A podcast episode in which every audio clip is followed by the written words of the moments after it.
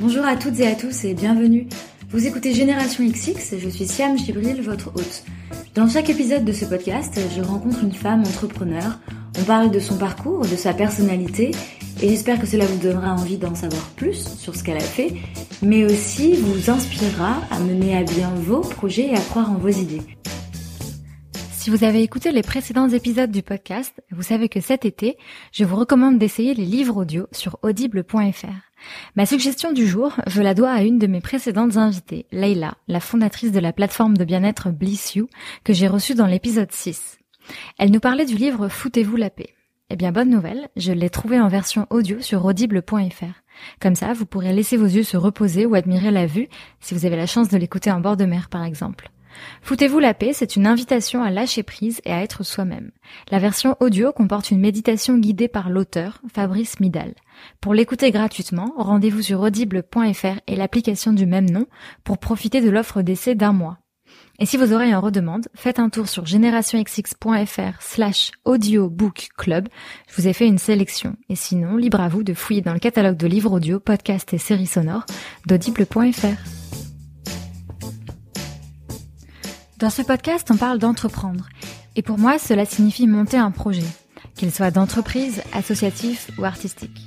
Dans ce nouvel épisode, j'ai le plaisir de rencontrer Anaïs Volpé, dont le projet est d'avoir monté un film de A à Z.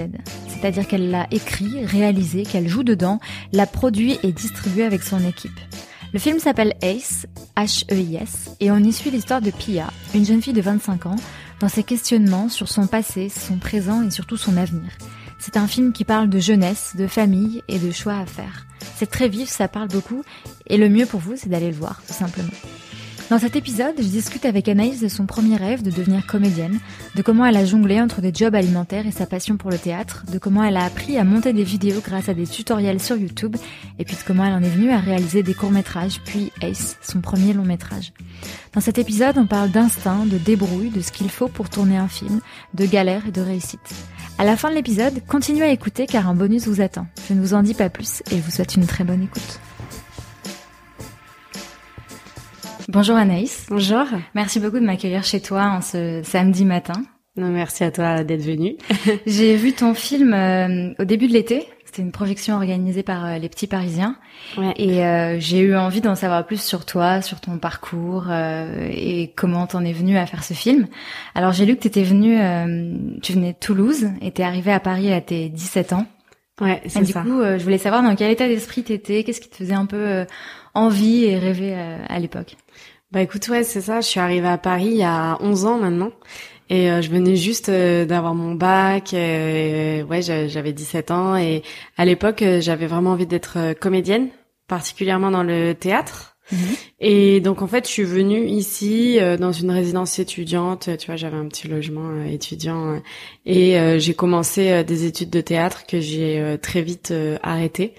Euh, pour diverses raisons, notamment aussi euh, financières. Enfin, tu vois, il fallait que je travaille à côté pour pouvoir euh, euh, payer euh, tous les à côté, quoi, la vie. Et donc, euh, j'ai arrêté mes études euh, assez vite. Mais euh, en tout cas, j'avais vraiment envie d'être euh, comédienne. C'est, c'est, c'est pour ça que je suis venue. C'était ma première... Euh... Et justement, quand t'as arrêté tes études, t'étais euh, plutôt sereine sur l'avenir parce que est-ce que ça a été un choix aussi euh, difficile à faire ?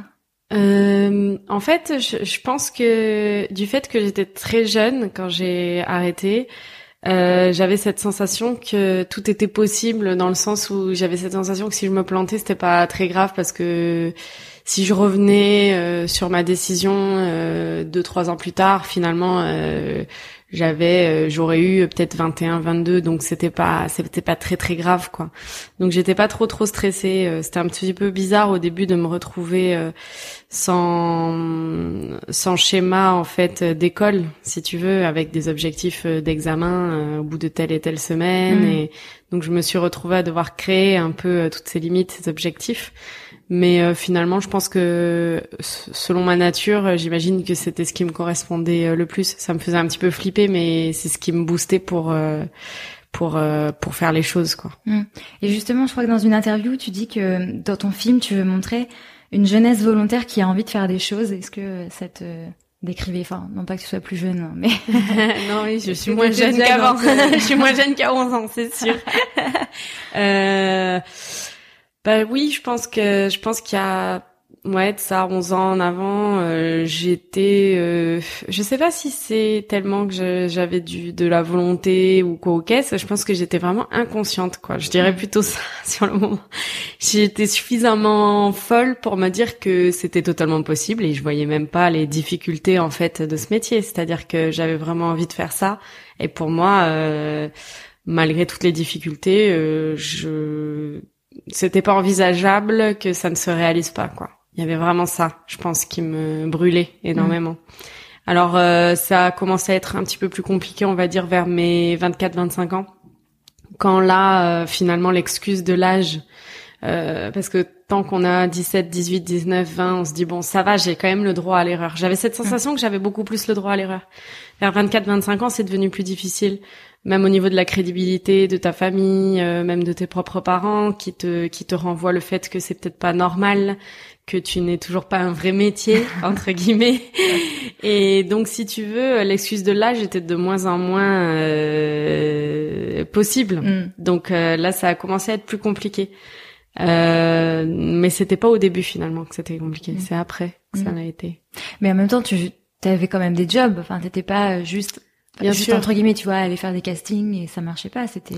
Non, non, bien sûr, j'avais des jobs, mais euh, c'est-à-dire que je m'épuisais quand même énormément dans ça parce que j'avais parfois deux jobs en même temps, euh, pas de vacances. Euh, c'est vrai que pour le coup, j'ai vraiment fait une croix sur des vacances pendant, je dirais, sept ans, mmh. sept huit ans, où tous les étés, euh, je repassais en trente-cinq heures avec des extras pour renflouer les caisses. Euh, à partir de octobre, je, j'essayais de repasser en vingt heures ou en trois quarts temps pour pouvoir justement travailler dans l'artistique à côté, et puis ensuite repasser peut-être quelques mois en plus d'heures. Enfin voilà, ça a été, ça, j'ai jonglé avec ça pendant vraiment sept huit ans. Donc je me suis beaucoup épuisée. Donc je pense que dans des moments comme ça, ma mère a pu me dire... Euh, est-ce bien raisonnable? Enfin, euh, bon, euh, à quel moment tu vas te poser? À quel moment tu vas... Bah, c'est-à-dire qu'il y a toujours la pression un petit peu du regard des autres qui vont te faire... Euh, ben, il y a toujours le questionnement de est-ce que tu vas percer dans ce milieu ou pas? En mmh. fait, est-ce que au bout d'un moment, c'est c'est c'est c'est de la folie euh, euh, ou est-ce que c'est vraiment concret, en fait, ce ce, ce rêve? C'est... Et donc du coup, ce rêve artistique, il prenait, il prenait quelle forme à ce moment-là? Qu'est-ce que tu faisais?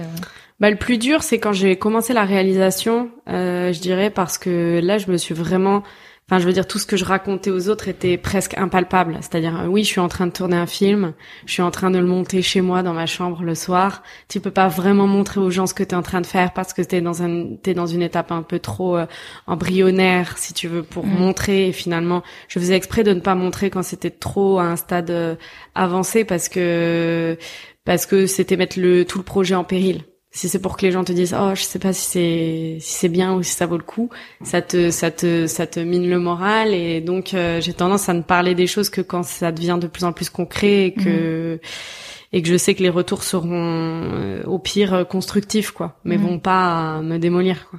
Et donc euh, vraiment de faire ce film un petit peu entre guillemets, on va dire, en sous-marin, sans la reconnaissance de de rien du tout, de personne, c'est-à-dire euh, pas du tout euh, de de enfin les gens de la profession ne savaient pas du tout ce que je faisais, et après autour de moi euh, j'avais des gens qui des amis artistes qui croyaient en ce projet, donc c'est ce qui m'a quand même beaucoup euh, aidée. Donc ce qui ce qui après ça a été les gens qui m'ont suivi euh, d'ailleurs sur ce sur ce film, les acteurs et l'équipe technique, euh, mais euh, c'est vrai que c'est c'est compliqué de se faire comprendre et de convaincre les autres qu'on est sûr que ça va que ça va se faire, et que voilà. Ouais. Mais justement, là, tu t'as, t'as fait un petit saut dans le temps parce que tu parles du moment où t'as, où t'as commencé à faire ton film. Mais donc, tu nous disais tout à l'heure que tu voulais devenir comédienne. Ouais, ouais. Euh, je crois que t'as réalisé trois euh, petits films à partir de deux mille douze. Ouais. Donc, à quel moment t'es passée de vouloir... Enfin, de vouloir devenir ouais comédienne à euh, écrire et monter des films. C'est vraiment euh, le montage, en fait, qui a été le, le pont entre euh, le fait de vouloir être comédienne et réalisatrice, parce que quand j'ai appris à monter, j'étais encore euh, comédienne et dans le théâtre, ça, ça marchait euh, assez bien à ce moment-là d'ailleurs.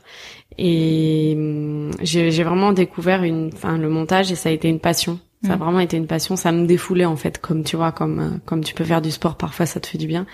Et ben, de temps en temps, de faire du montage, ça me faisait trop du bien. Enfin, j'adorais ça, quoi. Donc, euh, ça m'est arrivé plein de fois de demander à Input de me prêter un iPhone pour faire des rushs, pour avoir des rushs. Et juste, je m'entraînais à monter le soir de temps en temps quand j'avais du temps et quand ça me faisait, euh, voilà, ça me faisait plaisir.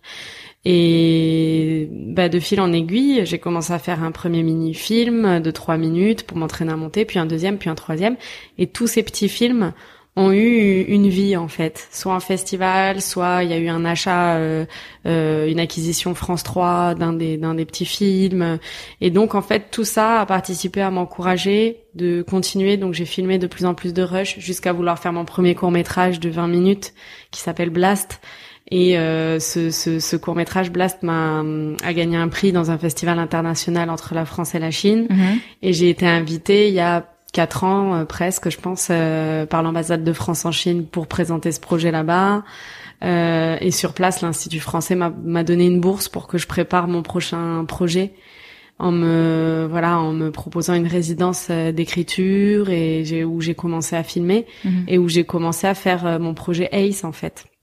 Donc en fait, c'est-à-dire que ce sont des portes qui se sont ouvertes et que j'ai décidé de, de ne pas fermer. C'est-à-dire que j'étais pas du tout à la base destinée à, à vouloir être réalisatrice ou à réaliser. C'est pas du tout quelque chose qui, m, qui m'était passé par la tête. Mais euh, cette facilité, en fait, et des portes qui se sont ouvertes, ça a été un peu une évidence pour moi, et j'ai, j'ai voulu prendre ce chemin, quoi.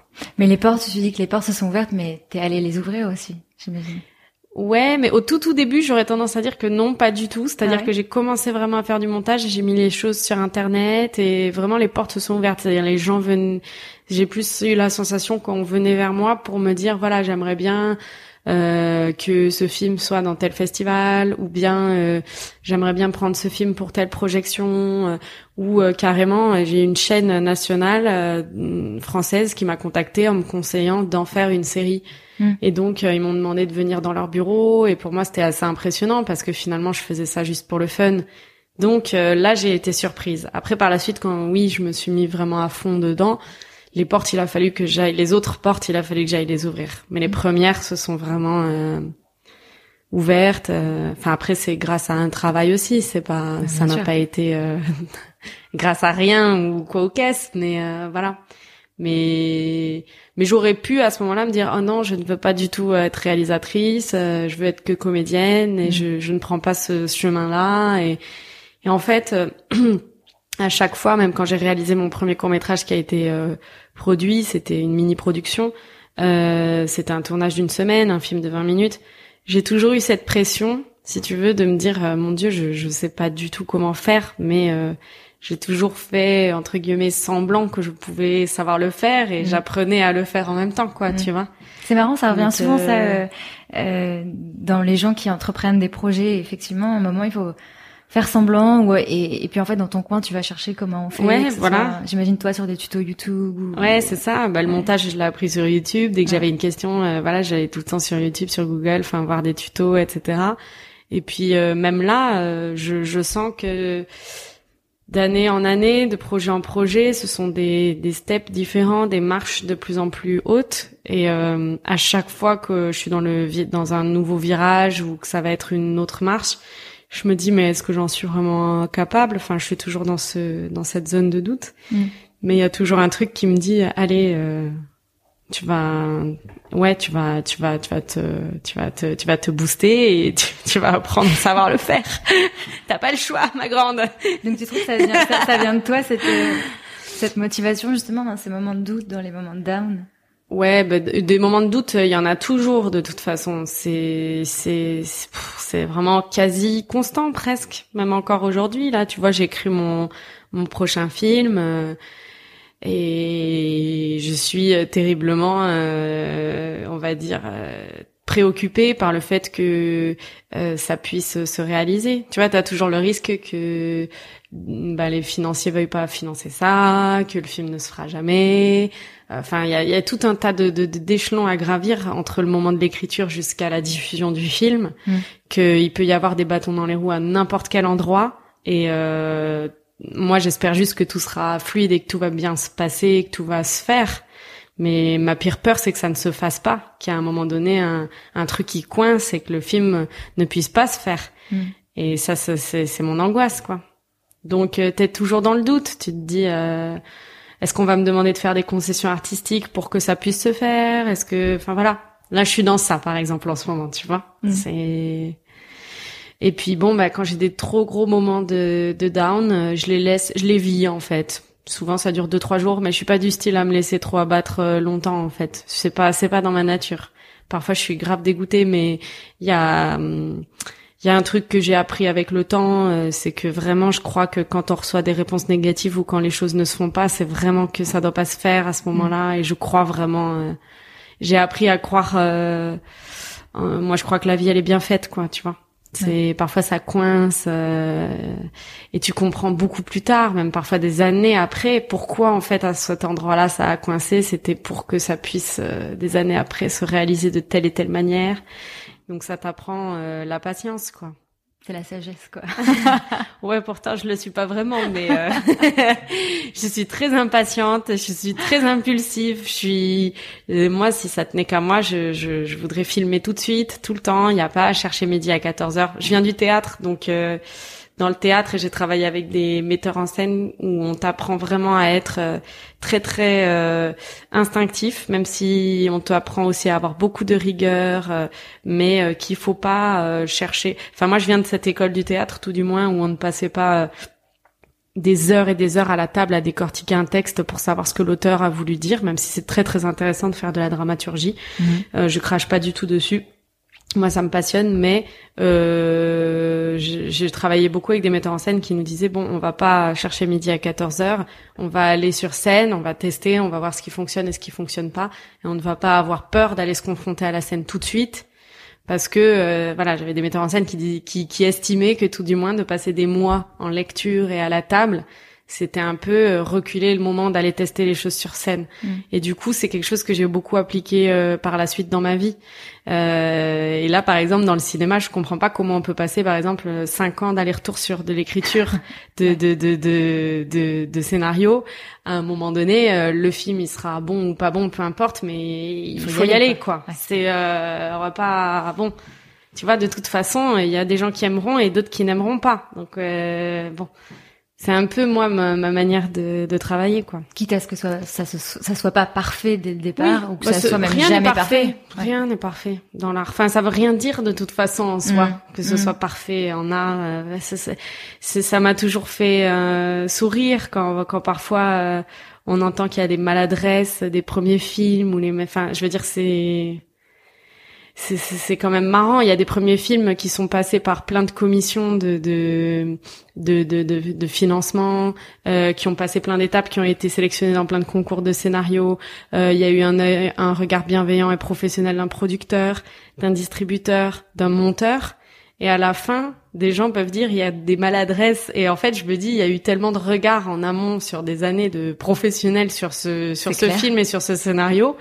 Ça, ça, ça remet en cause la maladresse de tout le monde dans ce cas-là. Je veux dire, même pas que du réalisateur. Donc c'est, moi je pense que voilà, c'est rien n'est parfait, rien ne le sera jamais. Donc euh, let's go, quoi. Ton projet euh, H E I S, donc c'est le nom de ton premier film. Tu l'as monté de A à Z et euh, c'est pour ça que j'avais d'autant plus envie d'en parler avec toi euh, parce que pour moi c'est la définition d'entreprendre. Enfin, c'est-à-dire de monter un projet. En plus, c'est quelque chose qui te tient vraiment à cœur. Euh, on sent qu'il y a tes tripes dedans. Mmh. Et euh, t'es passé du coup hors du cadre de la production habituelle. Donc, euh, je dirais que le cadre de la production habituelle, c'est comme tu disais tout à l'heure, c'est d'écrire oui. donc un scénario, d'aller chercher des financements, euh, que ce soit auprès du C N C par exemple, le Centre National du Cinéma, ou euh, et d'aller chercher un, une chaîne. Il euh, y a un producteur qui va en fait s'occuper de réunir ses financements. Ensuite, il faut le faire distribuer pour qu'il aille en salle, pour qu'il aille à, à l'international, et cetera. Et donc toi, euh, donc t'as quand même eu ce, cette aide, euh, donc cette bourse que t'as eue pour écrire le film. Ouais. Et après, t'as tout fait en système D. Ouais. Et alors, du coup, ma question, c'est comment tu décrirais cette expérience ? Eh ben, ça a été vraiment une bah, une expérience très très enrichissante, énormément, parce que bah du coup, comme je n'avais pas fait d'école, on peut considérer que ça a été un petit peu euh, mon mon école, quoi, de de mmh. de toucher un petit peu à tout. Euh, la question de l'autoproduction sur ce film, ça a été un vrai vrai choix. C'est-à-dire mmh. que je me suis vraiment posé euh, cette question de est-ce que je vais voir un producteur pour euh, faire ça dans les règles de l'art, euh, dans le schéma vraiment classique. Je savais que comme je n'avais quasiment rien fait avant, euh, trois mini-films et un court-métrage, que déjà j'allais passer un temps fou euh, mmh.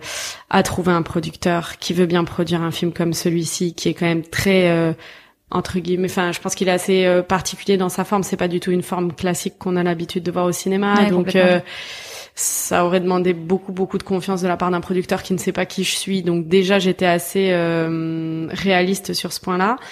Euh, si j'avais trouvé, comme par exemple, quelqu'un qui veut me suivre, un, un producteur ou une productrice euh, sur ce sur ce film, je savais aussi que les financements auraient été assez longs à lever parce mmh. que encore une fois euh, je, je, je n'avais rien fait avant, donc on ne sait pas vraiment d'où je viens, euh, le projet est assez atypique, donc je savais que ça allait prendre beaucoup de temps. En fait, ce qui prend du temps, c'est de convaincre toutes les parties qui vont voilà. mettre de l'argent dans le film. Voilà, ouais, de convaincre déjà un producteur de vouloir défendre ce projet, ensuite par la suite euh, de convaincre euh, plusieurs euh, bah oui, plusieurs étapes de, de financement, de, de financiers, d'aide, euh, voilà, pour lever des, des fonds. Mmh. Et mais ça, c'est le travail d'un producteur plus ouais. que d'un réalisateur, mais euh, il faut quand même qu'il y ait une, une osmose entre les deux pour que justement ça puisse bien se, se passer et s'imbriquer. Mmh. Et donc, en fait, comme c'était un film H E I S euh, sur euh, l'urgence, euh, j'avais peur que cette urgence se tasse euh, avec les années que ça aurait pris de trouver quelqu'un qui veut accompagner, plus de lever les fonds. Donc, euh, admettons, ça aurait pris deux, trois ans, quatre ans, voire cinq ans.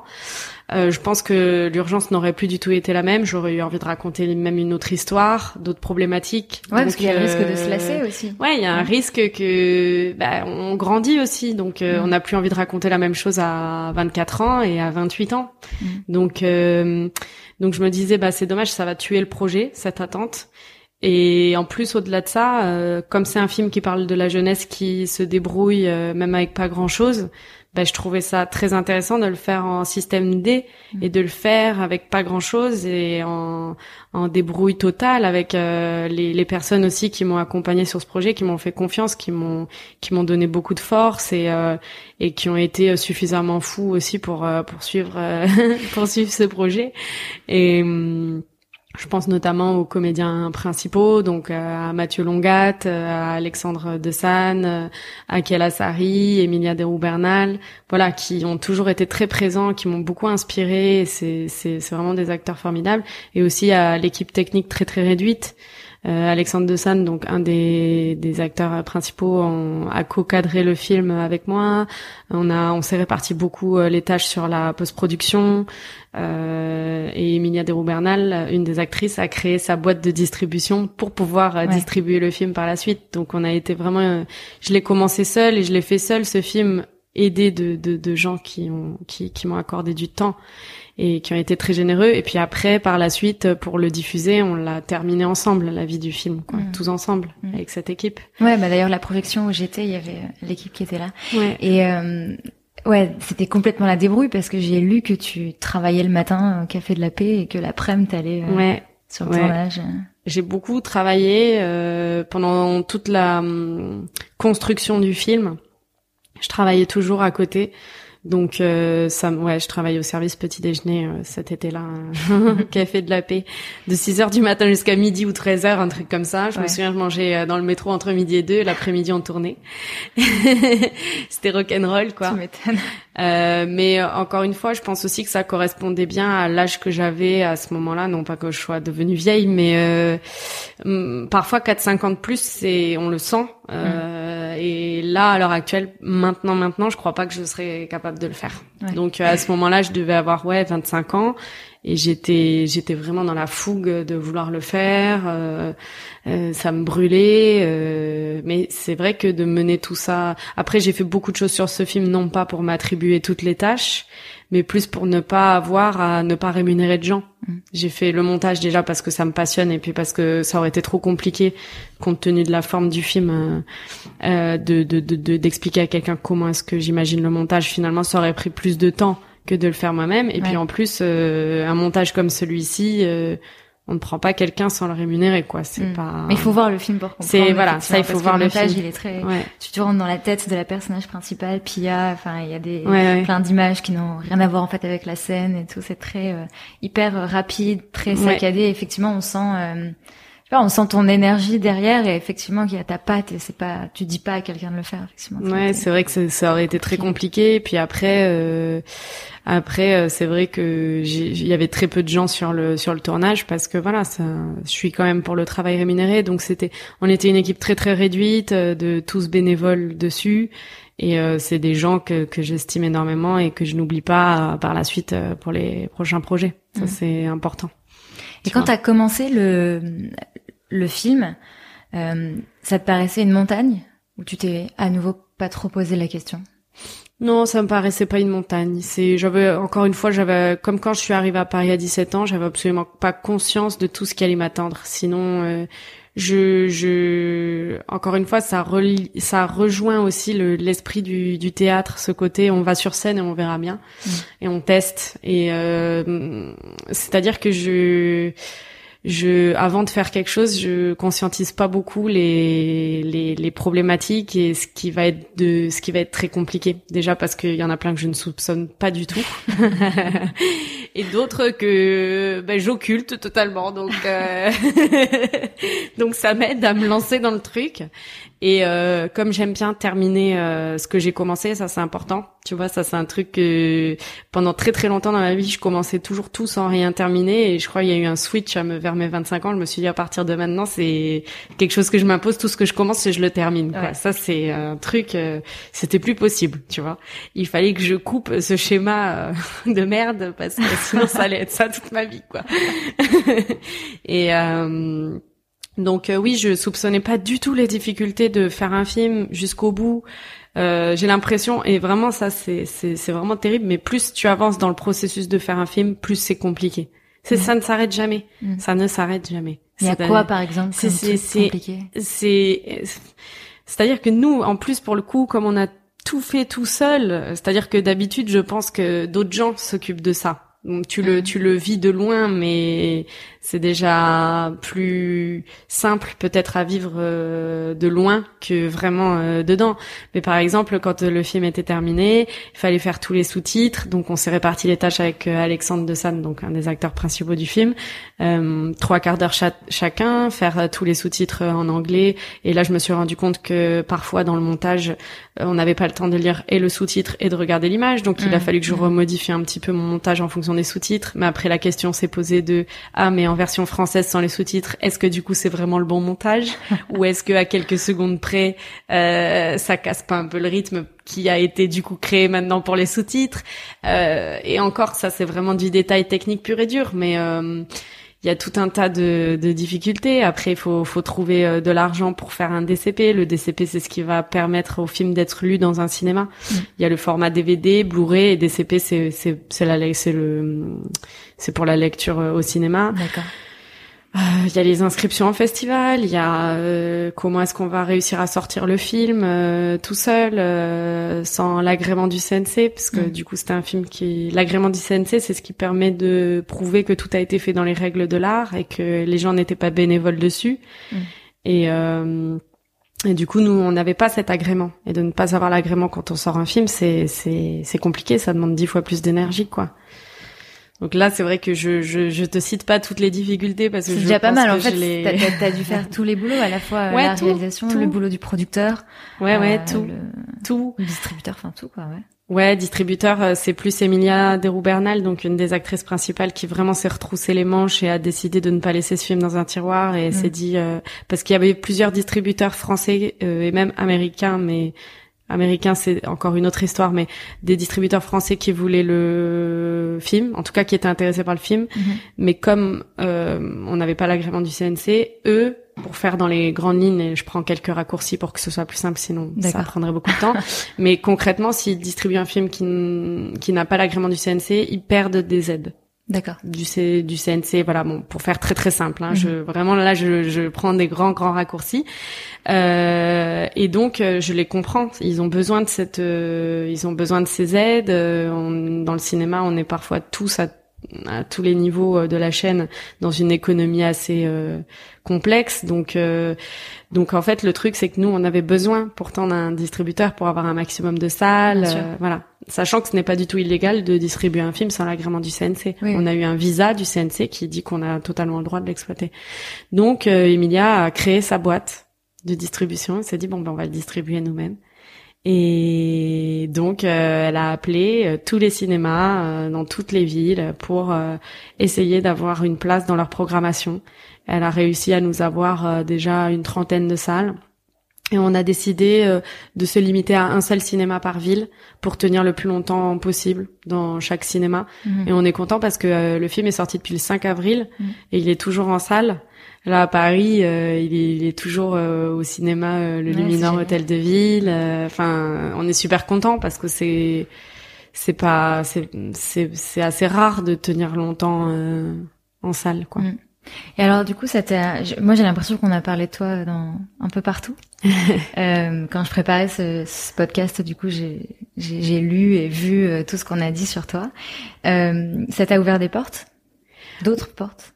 Oui, oui, énormément. Je dirais même que déjà depuis l'année dernière, depuis euh, puisqu'en juin deux mille seize, le film a été sélectionné au Los Angeles Film Festival. C'est vraiment la première projection mondiale a été à Los Angeles.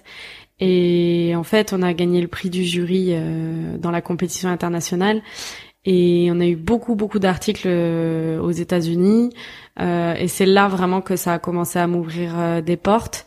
J'ai pas mal de producteurs qui m'ont contactée. Mmh. Euh, et euh, dont un avec qui j'ai eu un énorme feeling. Après, euh, j'ai pris mon temps parce que je savais que j'aurais pas le temps d'écrire tout de suite euh, l'année qui allait suivre, puisqu'il y avait la distribution du film, j'avais pas mal de festivals aussi, euh, il fallait accompagner le film en, à chaque fois en festival, et cetera. On a été énormément sur les routes finalement euh, ouais. depuis pendant un an, entre les festivals à l'international et euh, la tournée euh, des cinémas en, en France. Ouais. On a tout le temps, tout le temps, tout le temps été en voyage avec l'équipe du film. Et donc, euh, ça m'a ouvert ces portes-là. En fait, c'est aujourd'hui, je vais être accompagnée euh, par un producteur euh, sur le prochain film, et j'en suis vraiment euh, très très contente parce que pour le coup, pour ce film H E I S, c'était très intéressant de le faire en système D. Mais mais tous les films et, ne, ne peuvent pas se faire en système D. Là, c'était intéressant parce que Bien ça sûr. servait le propos. Mmh. Euh, mon prochain film en système D, ce serait, ce serait, ce serait du suicide. Enfin, ce serait, ce serait dommage. Ça desservirait le propos pour le coup. Mm. Alors, euh, je dis pas qu'il faut un énorme budget non plus, mais il faut un petit peu plus euh, de budget. Et puis même, je pense qu'il est temps pour nous tous euh, de cette équipe de travailler en étant payés, quoi. C'est clair, bien sûr.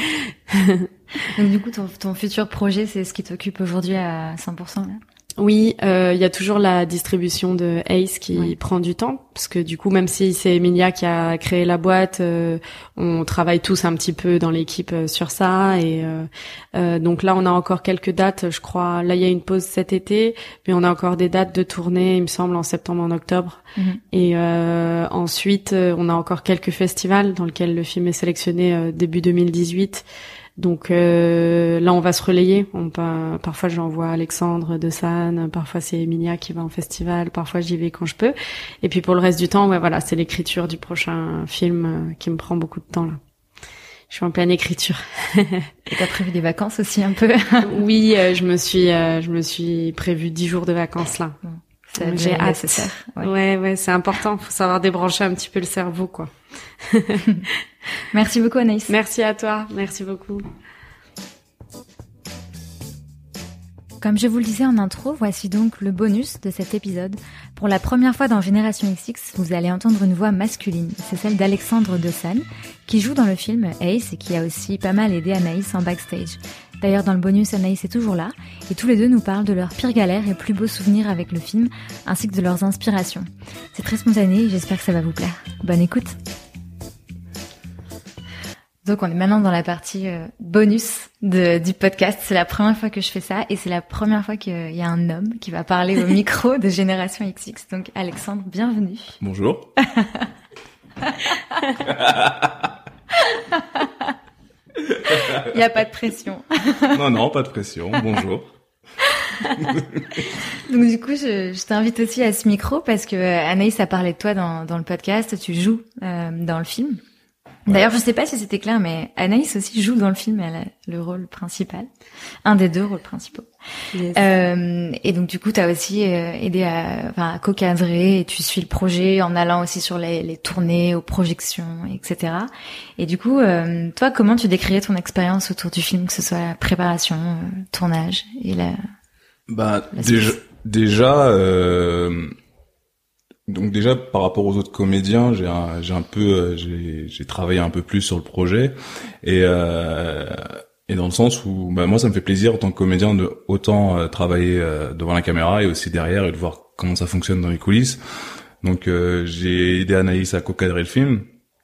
Donc j'ai co-cadré le film, j'ai fait le site web du, du projet, j'ai euh, aidé à la post-production du projet, c'est-à-dire euh, on a fait les sous-titres avec Anaïs, on ça. J'ai, je l'ai assisté au montage, enfin elle a fait le montage, moi j'étais juste là pour euh, faire toutes les, les backups techniques, euh, les, les copies des les copies des rushs, les copies du son, euh, tout, ça, s'assurer que tous les bancs de montage étaient sauvegardés là où il faut, parce que ouais ça, quand tu entreprends et que euh, et que tu mets toutes tes tripes, toute ta vie dedans, t'as pas envie de perdre le truc juste parce que juste parce que la carte mémoire elle est elle a lâché. C'est vrai. Donc qu'on euh... avait plein de disques durs externes dans je sais pas dans au moins quatre appartements différents, ouais. De personnes différentes. On pensait aux dégâts des eaux, au potentiel incendie. On était, ah, on était grave. Sur les nerfs, quoi. On était par- parano, mais normal, normal. Chaque modification du projet, il fallait dupliquer toutes les sauvegardes euh, bah, sur les bons disques durs parce que non, voilà, on n'est pas à l'abri d'un, d'un plantage et... Ouais. Tu peux te planter. C'est vrai qu'on y pense plus, c'est un truc auquel je... Mais, c'est... Mais moi aussi j'y pense, tu sais, quand je, j'enregistre un podcast comme ça, ma, ma peur c'est que, déjà de pas avoir allumé un des deux micros, ouais. ça, ça une fois ça m'est arrivé au tout début, j'étais là, non. Et la carte mémoire, c'est clair. Non, la carte mémoire, regarde, ouais. Elle peut lâcher, la base. Tu, tu sais pas, ouais, grave. C'est vrai que j'avais toujours peur qu'il y ait en pleine nuit un dégât des eaux, un truc comme ça, et que le disque dur il soit, il soit dead et tout. Ah non là, franchement. Ouais. Et donc du coup, donc oui, post-production, comédien, et euh, après euh, voilà, il y a eu toute la partie festival. Euh, euh, bah, et c'est, ça a été aussi un projet où, je veux dire, en, en tant que comédien, c'est, enfin, c'est rare que toute une équipe se déplace partout avec avec le ou la réalisateur, le réalisateur ou la réalisatrice. Euh, dans tous les événements en général, le, le réalisateur il part avec son producteur et un des acteurs principaux. Non, là Anaïs elle tenait que toute l'équipe soit là. Donc on est tous partis à Los Angeles, on est tous partis à Bordeaux, on est tous partis à Angers.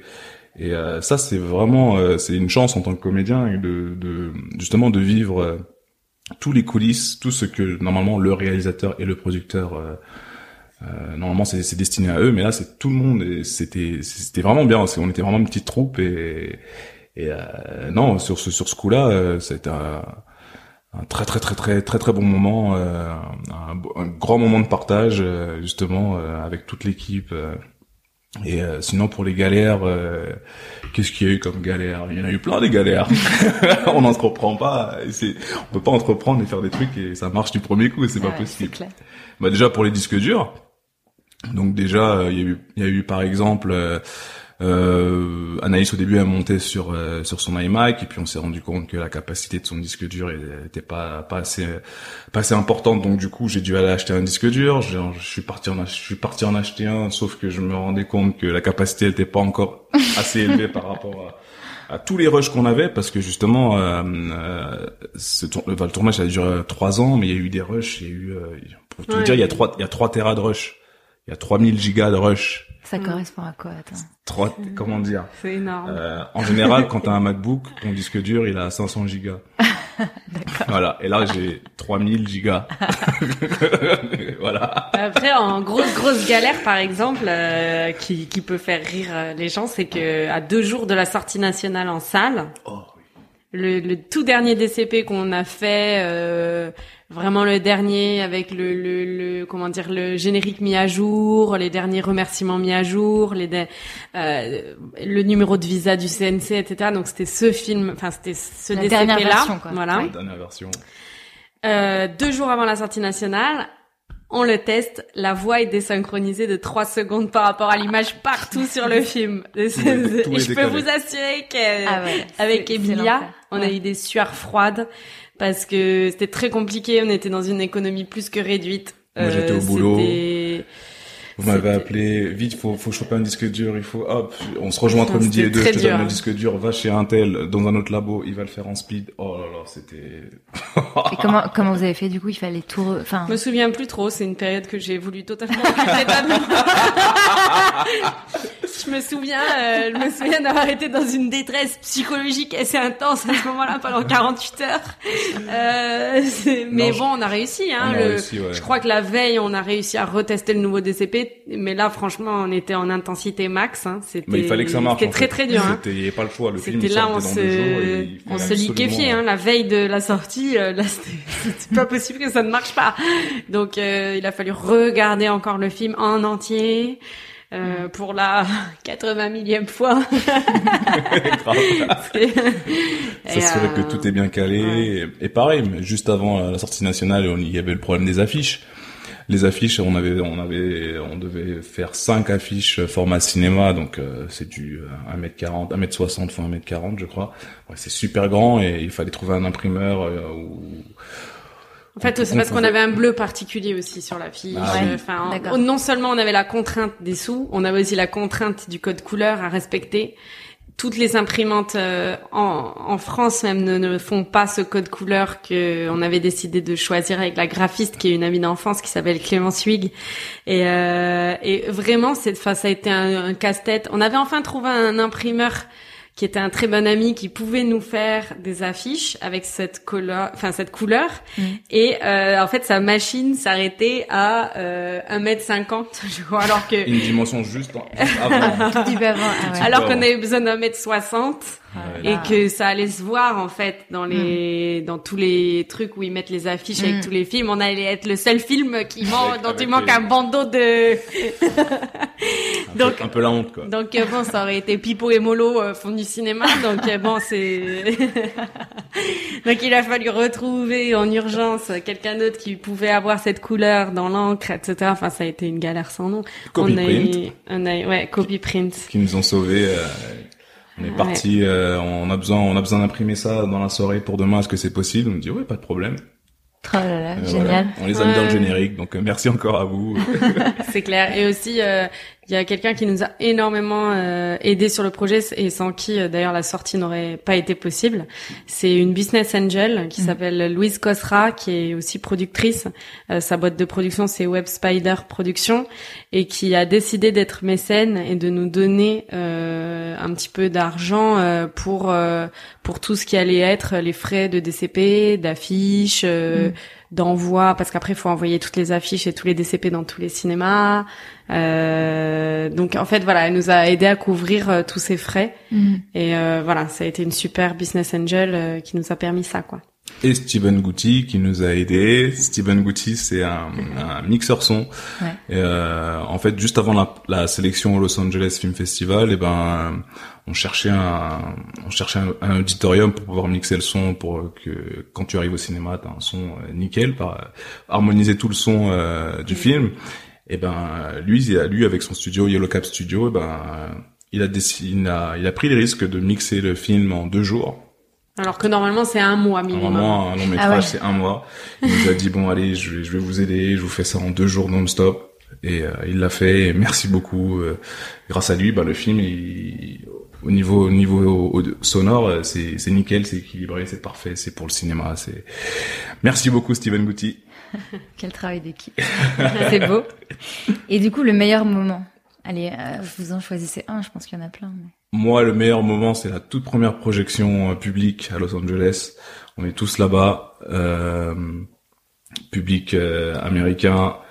On flippe parce que justement, euh, voilà, le film il est bavard, il y a ouais. des sous-titres, c'est français. Tu te dis bon, les gens ils vont pas comprendre. Euh, bon, c'est pas grave, c'est, on reste dans la salle et finalement ça rigolait, ça pleurait et c'était beau quoi. On devait présenter le film, c'était la, c'était la première fois qu'on qu'on allait tous là-bas et c'était non c'était fou c'était vraiment on était on a on a été super bien accueillis en plus euh, c'est un très très très très bon festival indépendant euh, aux États-Unis et ils nous ont mis bien voilà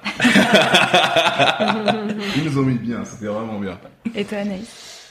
Ah, c'est c'est vraiment compliqué de de choisir le meilleur souvenir, vraiment, c'est c'est, c'est presque de la torture parce qu'il y en a tellement eu que je dirais que si je peux me permettre de, d'en dire deux très rapidement, Merci. Parce que c'est vraiment deux choses clés en fait euh, très intenses que j'ai vécues. Euh, le premier, c'est Los Angeles parce que euh, c'était le premier, la première fois de ma vie en fait que j'allais montrer un film d'une heure et demie, la première fois que je montrais mon premier long métrage. Donc euh, c'est il y a des premières fois partout dans dans, dans ce truc. Donc première fois à L A, euh, première. Donc c'était vraiment très très euh, intense quoi.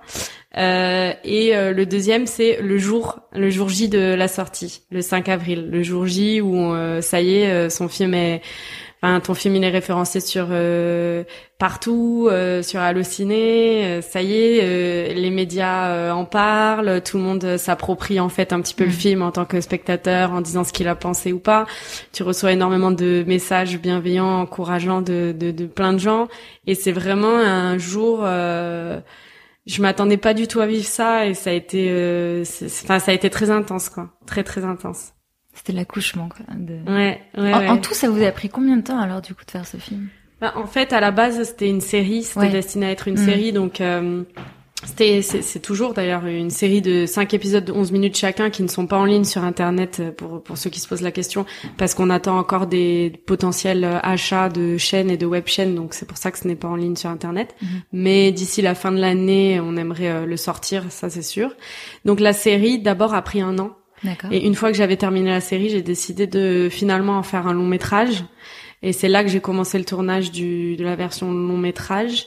Et quand le long, là ça a pris un an de plus, et quand le long était terminé, terminé, euh, je me suis rendu compte que la série était devenue très complémentaire, donc j'ai décidé de pas l'annuler et de la laisser. Euh, ce qu'il faut savoir, c'est que pendant tout le tournage du long métrage, la série euh, faisait la tournée de pas mal de festivals, donc le projet commençait déjà pas mal à vivre depuis euh, deux mille quatorze deux mille quinze en version série. Et que c'est aussi décliné en installation artistique, mmh. euh, qui s'expose en galerie d'art ou dans des cafés galeries d'art, et que les que ça vivait aussi depuis l'été deux mille quinze. Euh, donc, euh, je dirais que le film en soi, il s'est terminé euh, en septembre deux mille quinze. Septembre deux mille quinze, j'ai fini le montage. Ensuite, le la post-production a pris du temps, et le premier festival a été en juin deux mille seize. D'accord. Après, il y a eu pas mal de mois en festival et puis la sortie. Donc, tout le projet dans sa globalité, ouais, c'est trois ans à peu près. Mmh. Est-ce que vous avez envie de faire du cinéma toute votre vie ? On a respiré en même temps de la même manière. euh, moi, je dirais que, en fait, j'adore euh, créer. Donc que ce soit par euh, finalement le biais du théâtre, que ce soit l'écriture, que ce soit euh, le cinéma, entre guillemets, peu importe le média. Peut-être qu'un jour j'aurai même plus rien à dire et plus besoin de m'exprimer, et donc euh, je ne ferai plus rien du tout. Donc je ferai autre chose, tu vois. C'est pas, de toute façon, je sens que je suis pas réalisatrice parce que j'ai envie euh, d'être réalisatrice. Je sens plus que je fais des films parce que j'ai besoin de me réconcilier avec des choses, et donc du coup ça s'exprime de cette manière-là. Mmh. Et c'est pour ça d'ailleurs que je me pose peut-être pas énormément de questions, parce que c'est un besoin, c'est vraiment une nécessité. Donc euh, le jour où ça me brûlera pas parce que j'en ai pas besoin, euh, peut-être que j'arrêterai. Enfin, l'avenir nous le dira, mais en tout cas, j'adore pour l'instant faire ça, et j'espère que ça durera le plus longtemps possible, tant que j'ai envie de le faire. Et moi, cinéma, ouais, moi le cinéma m'intéresse, et puis pareil, je ne fais pas, enfin, j'ai pas envie de faire que ça. À côté, je fais de la photo, donc du coup, euh, voilà, si je, si je peux faire des expos photos à côté, si je dois, si je peux montrer mon travail autrement, et puis à côté aussi, je réalise, j'ai réalisé des courts-métrages avant, je vais en refaire sûrement, donc pas forcément qu'en tant que comédien, aussi en, aussi en, aussi à la fois en tant que réal et photographe, mais en tout cas, oui, le cinéma, ça m'intéresse énormément, oui. Et j'ai envie d'en faire toute ma vie, et pas que ça. Avant qu'on, qu'on enregistre, tu me disais que, à toi Alexandre, que hum, il y avait une fierté d'avoir travaillé avec Anaïs euh, pour ce qu'elle a fait, pour ce qu'elle est, et aussi parce que c'est une femme et que ça te plaisait d'être sur ce type de projet. Ouais, complètement, parce que c'est pour euh... ça que t'as ta place. C'est pour ça que t'as gagné le droit d'être ici aujourd'hui, Alexandre. Bah ouais, parce que mais blague à part, c'est vrai, parce que je veux dire. Euh... euh... Anaïs, elle a fait un film enfin un projet cross-média qui est à la fois une série, un long métrage, une installation artistique. Les trois volets du projet sont indépendants. Il y a une cohérence entre les trois. Elle a moins de trente ans. Elle l'a fait toute seule. C'est une femme. Je veux dire, je pense qu'elle devrait avoir du soutien de beaucoup de personnes. Parce que, je veux dire, c'est, bah, aujourd'hui, c'est la seule. En France, c'est, c'est avec ce profil-là, c'est la seule. Et je pense que ça ferait du bien aux, aux entrepreneurs et aux entrepreneuses de voir que, que d- déjà la jeunesse française se porte bien, en fait. Je veux dire, il n'y a pas de, on doit pas, on doit pas en, on est toujours là à dire, putain, les Américains, ils sont forts, regarde, lui, il a quinze ans, elle, elle a seize ans, elle a fait son truc, c'est trop bien. Non, c'est vrai, c'est trop bien, mais je, je, je vous jure qu'en France, il y a des personnes aussi comme ça. Et je pense que... Euh, et c'est aussi euh, le devoir des... Pas, pas forcément que des femmes qui doivent parler des femmes qui font les choses, mais aussi les hommes devraient, devraient aussi en parler, parce que c'est... Je trouve que c'est nécessaire. Enfin, moi, j'ai grandi... Moi, j'ai, j'ai deux sœurs, donc j'ai... j'ai, j'ai voilà, j'ai, j'ai, j'ai, j'ai entouré de femmes, donc forcément... forcément, ça change ma vision, donc c'est normal. Ouais. Donc moi, je, je suis très content quand je vois une femme qui fait quelque chose, et euh, encore... encore encore plus quand c'est une femme qui fait quelque chose et, euh, et qui arrive à dire à des hommes, voilà, j'ai besoin que tu fasses ça pour mon projet. Et en fait, en fait, je pense que que les hommes, ils doivent juste se dire, mais oui, en fait, je dois servir le projet, je dois mettre mon ego de côté. En fait, il y a pas de genre, c'est une femme qui me donne un ordre, je sais pas quoi. Oui, parce que c'est vrai que dans le cinéma, c'est, c'est quand même typique du cinéma. Enfin, si je peux ouais, me permettre non, de faire une carrément. Parenthèse. Mmh. Il y a quand même, sans sans sans sans rentrer non plus dans le stéréotype, parce que il y en a, il y a, il y a pas que ça, bien évidemment. Je je voudrais pas que ce soit interprété comme un vieux raccourci que je prends, mais il y a beaucoup de de de gens, euh, de de de gars, de, d'hommes euh, dans la technique euh, et qui qui on sent que c'est quand même compliqué de leur demander. Euh, Enfin, de leur, c'est pas de leur donner un ordre, parce que moi je donne pas d'ordre dans, dans mmh. mon travail, je travaille pas comme ça, mais il euh, y a cette, t'as toujours cette sensation qu'ils le prennent comme, qu'ils pourraient le prendre comme ça. Ouais, euh, c'est un peu, c'est un peu complexe. Après bon, c'est pas franchement mon cas, parce que je me suis toujours entourée de gens super bienveillants avec qui je m'entends trop bien. Donc euh, même quand on travaillait sur le tournage de H E I S, on n'avait jamais l'impression de travailler, quoi. C'était toujours euh, les vacances entre guillemets. Pourtant, cours de récré, c'était organisé. C'était toujours très organisé, très, euh, très organisé, très sérieux. Euh, on finissait toujours en avance. Euh, euh, mais euh, je veux dire, c'est vrai qu'on s'éclatait, quoi. Mais, mais oui, parce que Anaïs, en fait, son sa manière, sa manière, la manière de travailler d'Anaïs, c'est c'est, c'est très simple. Euh, elle nous file, un, elle nous file le texte, on le travaille en amont, on le répète en amont, on le répète, on le répète, et à force de répéter, ben en fait, on devient ami avec les personnes à qui on, avec qui on travaille. Et en fait, ça devient très fluide, ça devient très logique quand on parle, on se questionne, c'est, c'est, c'est, c'est, t'as l'impression que c'est improvisé alors que tout est écrit, en fait. Mmh. Ce qui fait que quand on joue sous la direction d'Anaïs, on n'a pas l'impression de travailler, on est là, on est comme si, je suis comme si j'étais avec un pote et on parle. Mais tu sais que, que ça se ressent écrit, dans le fait. Film, et justement, je me souviens que quelqu'un avait posé la question, avait demandé, est-ce qu'il y a de l'improvisation? Et vous avez dit non. Tout est écrit. Tout mmh. est écrit. Parce que c'est tout tellement écrit, fluide ouais. et ça fait pas, on a essayé d'écrire des langages de jeunes, tu vois. Bah c'est... voilà, c'est exactement ça. C'est parce que euh, Anaïs, elle a écrit le truc comme elle le dirait, comme, enfin, comme elle l'expulserait de sa bouche. Enfin, mmh. c'est, c'est normal, en fait. Je veux dire, elle va pas dire, bon, lui, il va dire ça comme ça. Mmh. Non, non. Mmh. Après, c'est vrai que c'est tous les comédiens du film, je les ai tous rencontrés dans un cadre professionnel. Ils m'ont tous inspirée. Et euh, j'ai tendance à ne pas trop faire passer des castings ou quoi. Euh, généralement, c'est, c'est des gens que j'ai croisés dans ma vie qui m'inspirent et j'écris pour eux. Donc, euh, à force de les voir, je, je vois tout de suite un petit peu comment ils fonctionnent. Donc, je, je sais un petit peu comment ils s'expriment, euh, mmh. tu vois. Je, ouais. J'écris un petit peu en fonction de comment ils parlent. Je m'inspire de ça ouais. pour que ce soit un petit peu plus simple après euh, pour eux. Et puis, les... Là, ça vient aussi du théâtre, mais les exer- l'exercice de répétition, pour moi, est euh, plus que nécessaire. C'est vrai qu'on entend parfois, souvent, euh, oui, euh, je ne fais pas répéter pour laisser plus de spontanéité ou quoi ou qu'est-ce. Et c'est vrai, enfin, ça, ça marche dans certains cas, mais euh, pas toujours. Et moi, je, je suis plutôt de l'école de la répétition et que pour répéter, par contre, ça vaut le coup de répéter beaucoup pour oublier justement... Euh, le texte, pour oublier les déplacements, il faut le faire énormément, de manière à ce qu'après, le jour du tournage, les comédiens, quand on tourne, ils l'ont tellement fait que c'est, c'est super libre. Enfin, pour ouais. eux, c'est super fluide, c'est, c'est en eux, quoi, c'est ancré. Donc, euh, donc, euh, donc, voilà, c'est vrai que c'est important pour moi de beaucoup répéter avant le tournage, quoi. Et pour finir, je voulais vous demander à tous les deux, qu'est-ce qui vous inspire? C'est très large, mais ça peut être une personne, un livre... un film, un voyage, ce qui vous passe par la tête. Euh, ce qui... C'est la question la plus dure au monde. Ah ouais. C'est dur parce qu'on a toujours envie de dire des milliards de trucs à chaque ouais. fois et tu sais, il ouais. n'y a rien qui te vient quand on te pose cette question. Et dès que le micro est coupé, on se dit « Ah, en fait, j'aurais pu te dire ça, ouais. ça, ça, ça. Euh, » Moi, ce qui m'inspire... Euh, pff, déjà, je dirais que c'est euh, les gens qui bossent beaucoup euh, dans l'ombre, enfin dont on connaît pas euh, forcément le nom, je veux dire, euh, tu vois, qui ont pas des métiers euh, médiatisés et qui font des choses héroïques euh, tous les jours, tu vois. Euh, ça, c'est peut-être euh, cliché de dire ça, mais par exemple, j'ai beaucoup d'admiration euh, pour euh, pour les pompiers. Je sais qu'on est quoi, ça fait bizarre après tout ce qu'on vient de dire, mais parce que nous on s'attend à un film, à un truc. Mais pourquoi pas? Mais j'adore. Non, mais c'est vrai que parfois on décore, euh, on décore des gens, des acteurs et tout, et je trouve ça trop bien. Mm. Mais euh, moi, je me dis plein de fois, mais pourquoi on décore pas des gens, tu vois, qui se lèvent tôt le matin, qui font des trucs euh, de fous, euh, qui font.